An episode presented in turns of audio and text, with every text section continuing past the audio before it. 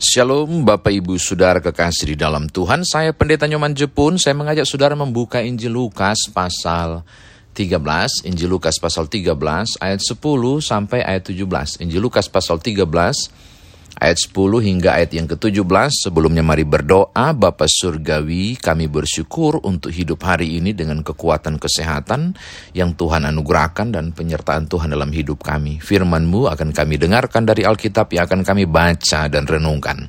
Tolonglah kami agar kami boleh memahami, mengerti lalu mengerjakannya. Demi Tuhan Yesus Juru Selamat kami berdoa. Amin. Lukas pasal 13, Lukas pasal 13 kita akan membaca ayat 10 sampai ayat 17 yang berbunyi demikian. Pada suatu kali Yesus sedang mengajar dalam salah satu rumah ibadat pada hari Sabat. Di situ ada seorang perempuan yang telah 18 tahun dirasuk roh sehingga ia sakit sampai bungkuk punggungnya dan tidak dapat berdiri lagi dengan tegak.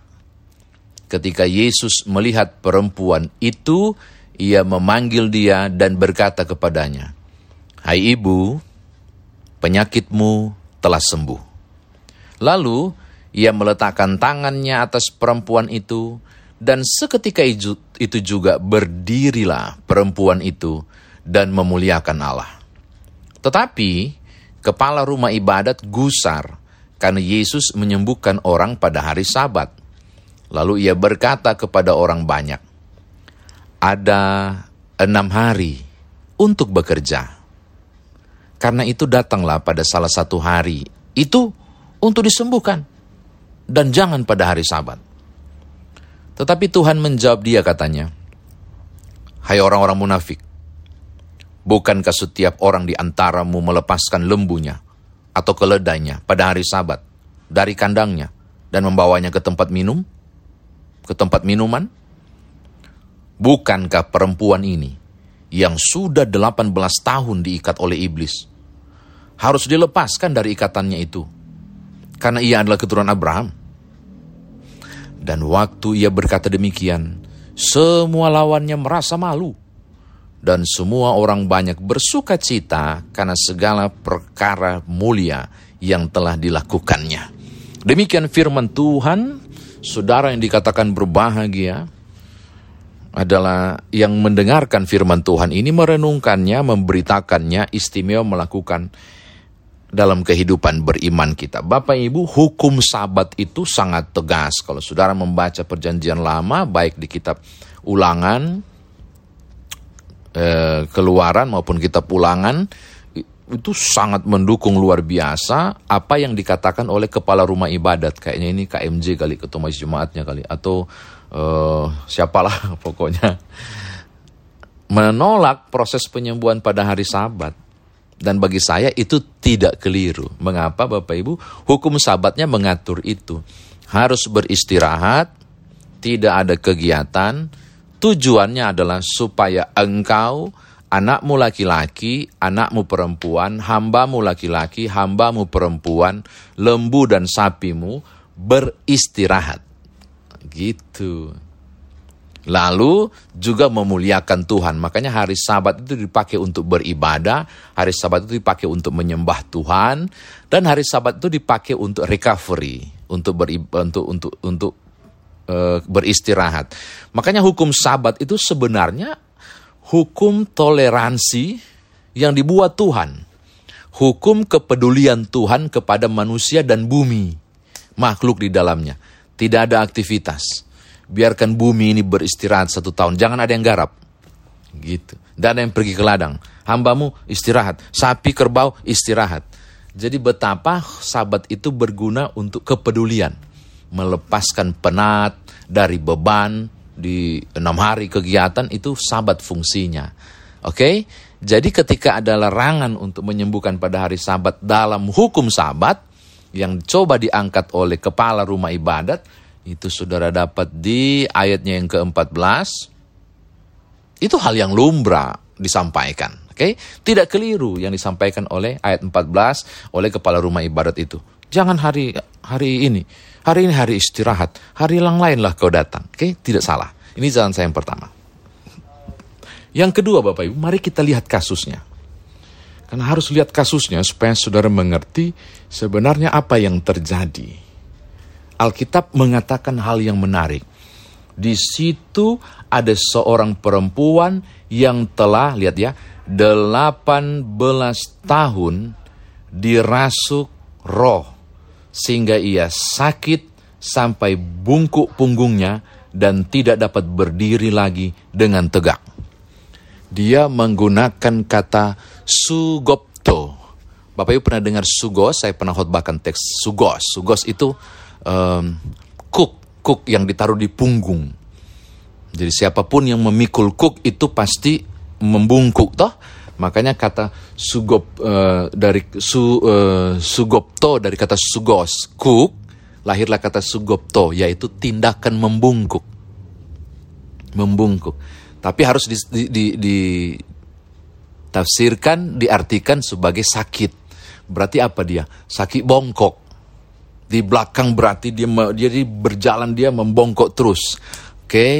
saya ajak saudara membayangkan berapa lamakah dia bongkok? Alkitab bilang 18 tahun. Oke. Okay? Bagaimanakah orang bongkok tidur? Sudah pasti tidak bisa telentang. Pasti miring, kiri atau miring kanan. Bagaimanakah orang bongkok menjemur pakaian? Bagaimanakah orang bongkok duduk? Sudah pasti tidak boleh dekat dengan sandaran kursi. Bagaimanakah kemudian orang bongkok itu minum? Oh, tidak mudah Bapak Ibu. Bagaimanakah orang bongkok itu berjalan? Bongkok? Berapa lamakah proses itu? Alkitab berkata 18 tahun. Tolong lihat ayat 11. Sekarang, apa yang dilakukan oleh Yesus ayat 12 dan ayat 13. Yesus menyentuh dia. Ibu, penyakitmu telah sembuh, Lalu ia meletakkan tangannya atas perempuan itu dan seketika itu juga berdirilah perempuan itu ayat 12 13. Apa tindakan itu? Tindakan membebaskan dan melepaskan orang itu dari pikulan sugosnya. Sehingga dia tidak perlu lagi sugopto. Sugos itu berarti kuk atau beban. Sugopto berarti imbas dari pikul kuk atau beban yaitu membungkuk dia harus diangkat sugop, sugosnya. Dan kemudian supaya dia tidak sugopto atau membungkuk. Siapakah sugosnya? Apakah sugosnya? Apakah kuknya itu? Alkitab bilang dirasuk roh. Sugosnya itu roh jahat. Sugosnya itu roh jahat yang bikin dia sakit. Maka Tuhan melepaskan bebannya. Apakah tindakan itu? Tindakan belas kasih Apakah tindakan itu? Tindakan kepedulian. Apakah tindakan itu? Membuat ibu itu mengalami sabat. Apa tadi sabat? Beristirahat. Beristirahat dari mana? Sakitnya. Beristirahat dari mana? Dari bongkoknya 18 tahun. Beristirahat dari mana? Dari memikul sugosnya atau kuk, yaitu iblis atau setan yang buat dia sakit. Saudara harus baca teks ini dari situ. Ayat 12 sampai 13 bahwa tindakan Yesus bukan bekerja membebaskan orang itu. Bukan bekerja menyembuhkan orang itu. Tugas Yesus adalah membuat orang itu menikmati sabat. Yaitu beristirahat dari sakitnya. Beristirahat dari pikul bebannya. Tidak boleh pikul beban di hari sabat. Tidak boleh bekerja. Sapi jangan dikasih kuk kerbau jangan dikasih kuk untuk menarik ladang, nggak boleh kasih sugos. Dan perempuan ini masih pikul sugos di hari sabat selama 18 tahun. Dan Yesus melepaskannya. Beda ya? Beda perspektifnya. Peraturan sabat benar. Betul peraturan sabat kepala kepala rumah ibadat itu betul. Tapi dia salah lihat. Tindakan Yesus makanya tidak heran Yesus bilang begini di ayat 16, Bukankah perempuan ini yang sudah 18 tahun diikat oleh iblis harus dilepaskan dari ikatannya itu? ayat 16. Tindakan Yesus membuat sabat terjadi pada diri perempuan ini yang 18 tahun dah istirahat ke siang. Pikul-pikul kuknya, sugosnya, yaitu kuasa iblis yang buat dia bongkok. Kuasa setan. Uh, keren banget Bapak Ibu kalau melihat dari perspektif lain teks ini. Yang ketiga Bapak Ibu. Kalau tadi saya bilang kepala rumah ibadat itu tidak keliru, saya mau bilang ada satu hal penekanannya nggak nggak sama dengan Yesus. Peraturan dibuat untuk mencapai tujuan. Peraturan dibuat untuk mencapai tujuan. Bukan peraturanlah tujuannya. Saya ulangi Bapak Ibu, banyak orang sedikit sekali paham tentang aturan dan salah perspektif kalau dilanggar. Peraturan dibuat untuk capai tujuan.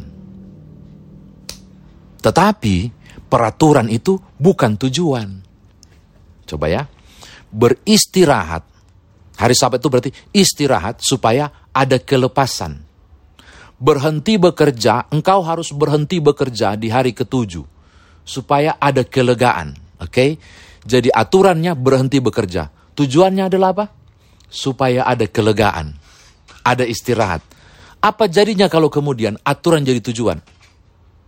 Maka engkau harus ber, engkau harus berhenti bekerja supaya berhenti bekerja. engkau berhenti bekerja supaya berhenti bekerja. Jadi aturan so jadi tujuan. Padahal nggak boleh. Aturan dibuat untuk capai tujuan. Jangan bikin aturan jadi tujuan. Ini banyak yang keliru. Makanya Yesus mengatakan tujuannya dari aturan itu adalah melepaskannya. Dan aku akan membuat dia dilepaskan. Jangan lihat saya sedang bekerja di hari sabat. Bukan. Atau jangan melihat tindakan tindakan penyembuhan itu sebagai pekerjaan. Bukan. Sebagai pencapaian tujuan upaya untuk sampai tujuan. Supaya dia dilegahkan. Saya kira demikian firman Tuhan ditafsirkan.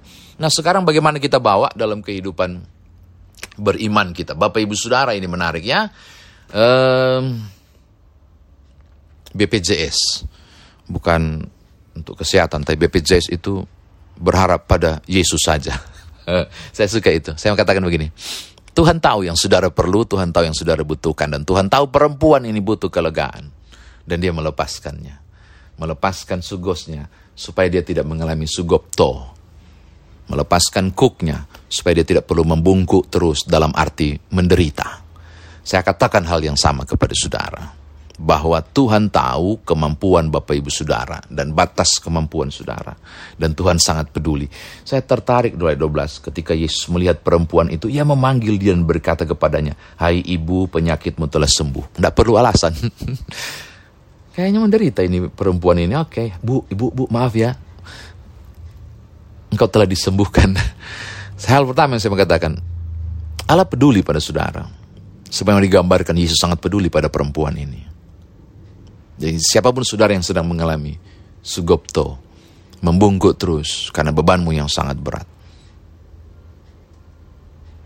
Yesus tidak datang ke perempuan itu, ini menarik ya. Yesus tidak datang ke perempuan itu, tidak datang. Siapa bilang Yesus datang? Enggak, tolong lihat ayat 12. Ketika Yesus melihat perempuan itu, ia memanggil dia. Yang datang siapa? Perempuan itu. Yang datang perempuan itu. Saya mengatakan kepada saudara, membungkukkah saudara sekarang? Beratkah bebanmu? Sugosnya terlalu beratkah? Sehingga engkau harus mengalami sugopto, membungkuk tiap-tiap tahun dan tiap kesempatan. Bebanmu begitu berat. Jangan pikul sendiri. Datang pada Yesus. Dia sedang memanggil saudara. Ini akan memberikan saudara kelegaan. Marilah kepadaku semua yang letih lesu dan berbeban berat, aku akan berikan kelegaan kepadamu. Itu yang saya mau katakan. Tuhan peduli Bapak Ibu. Jangan jangan terus memikul beban sendiri. Dia mau melepaskannya dan menolong saudara mengalami kelegaan. Oke? Okay? Ini yang pertama. Yang kedua Bapak Ibu hati-hati ya. Banyak orang terjebak. Apalagi kalau GPIB, wow, aturannya pokoknya aturannya berlapis-lapis. Tetapi kadangkala orang menjadikan aturan sebagai tujuan, bukan aturan untuk pencapaian tujuan. Tujuan dari aturan untuk di gereja GPIB ini selalu cuma satu, damai sejahtera. Damai sejahtera. Kehidupan jemaat mengalami damai sejahtera karena kuasa Tuhan. Jemaat dipakai menjadi saksi untuk memuliakan Tuhan dan seterusnya. Lalu muncullah aturan-aturan itu. Tapi banyak orang kemudian salah kaprah karena tidak ada dalam program, lagi banjir, tidak ada dalam program, maka tunggulah nanti kita SMJ khusus untuk ketok perlu bantuan berapa. Pas diketok, banjir sudah surut. dan, dan orang lain yang membantu bukan gereja. Kesian deh. Jangan jadikan aturan sebagai tujuan. Tapi jadikanlah aturan untuk pencapaian tujuan. Orang ini dibebaskan. Karena tujuannya untuk pembebasan dan kelegaan. Tuhan berkati Bapak Ibu. Semoga menjadi berkat. Haleluya. Amin.